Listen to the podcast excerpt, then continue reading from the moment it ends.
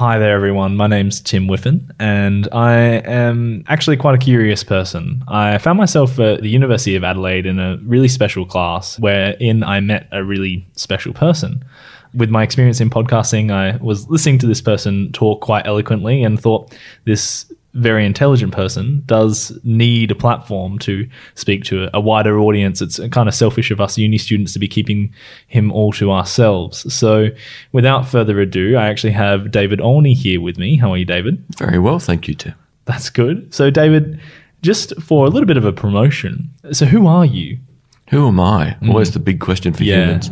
Okay, well, you know, you're the special person because you decided to do this so, you know, I'll have to acknowledge here that this is a podcast made up of two people mm. and one person with a lot of questions and me with a few more answers. So, who I am is someone who's had a bit too much training in philosophy, but lost faith in thinking for thinking's sake. Mm. So, to me, you need to think to make things happen. You need to think to affect yourself, to transform yourself, to affect the world and transform the world. So, what I guess I really am at heart is an applied philosopher. Hmm. Where do your opinions come from? Is this all from your philosophical background? Have you kind of thought about things from a case by case basis, taking in all of the current affairs? I think it's a strange combination. You know, for the listeners, I'm blind, which means everything is a bit of a decision of how am I going to do this thing? You know, it's a little bit harder when you can't see what you're doing. You have to plan everything. So if you've got to plan practical things, you also get used to going, well, I'm used to thinking, so I might as well keep thinking. Mm. So very much being blind grounded everything I do in how can I be effective, but thinking all the time led me to philosophy. So it sort of put the pieces together as how can philosophy be effective? How can I use it to understand my own life? And then my opinions really, I think, started to consolidate and grow when I started teaching and realized I want to motivate people to learn but I don't want them to become mini me's and believe what I believe. so how do you put opinions forward in a way where people know that's interesting, but they don't have to believe it?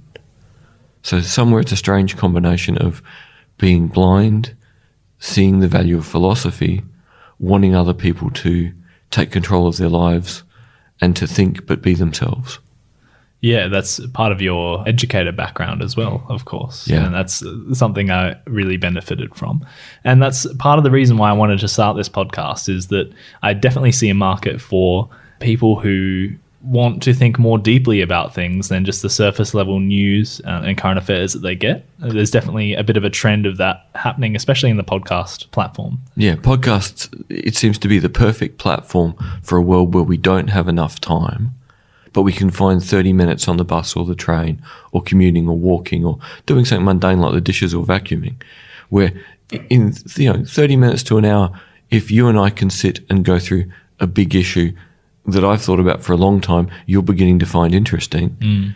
then you know I'll be able to answer your questions you'll be able to challenge me to think about it in a new way because you've got different interests and maybe we can save our listeners a month of reading or thinking by going hey here's the big thinkers, here's the big ideas, here's the big issues on this topic, here's a way into it. Off you go. You know, if we can save you time, you can get further in working out how you want to make sense of the world, how you want to position yourself in the world, what you expect of the world, and what you're willing to put into the world. Mm you're incredibly well read, whereas I'm someone who really struggles to read. I do try and consume as much information as I can through podcasts and, and video learning. But what I'm wondering is, can I disagree with you?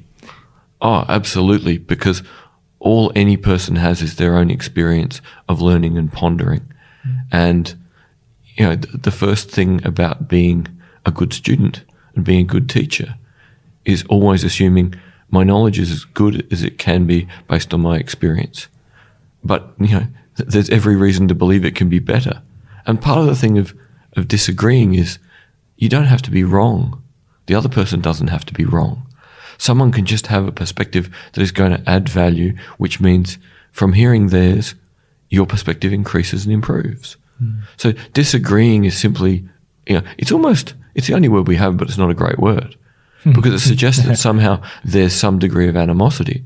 Whereas disagreeing is just recognizing that two people with different experiences will get different answers. And the best thing in the world to do is to evaluate them together and see if there's a better synthesis. And I think a large part of what we're going to try and do here is not take ourselves too seriously and enjoy perhaps the journey and some of the, obviously the destination in terms of the conclusions that we come to, but the the journey is what I've found most rewarding the, so far where we recorded an episode and I've been thinking about the topic for weeks afterward.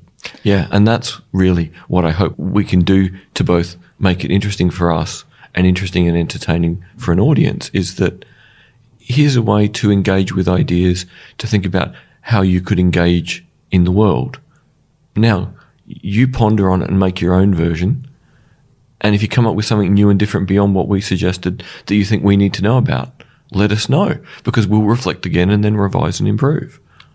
That's exactly right. If there's anything as well that you want to know about, you can contact us because we'd love to think about it and talk about it with you. If you have something along the lines of deep thought, something you've thought about for a long time, even if it's um, you know political, very realistic, or very metaphysical, we'd love to hear from you. Or if you just want to disagree with us, we'd love to hear from you too. Uh, it's at ozcastnetwork.com forward slash contact where you can reach us for the moment. And as Obama said, we can disagree without being disagreeable. Thank you, David. Well, you'll be hearing from us soon. This is Blind Insights with David to be coming out soon on the Ozcast network.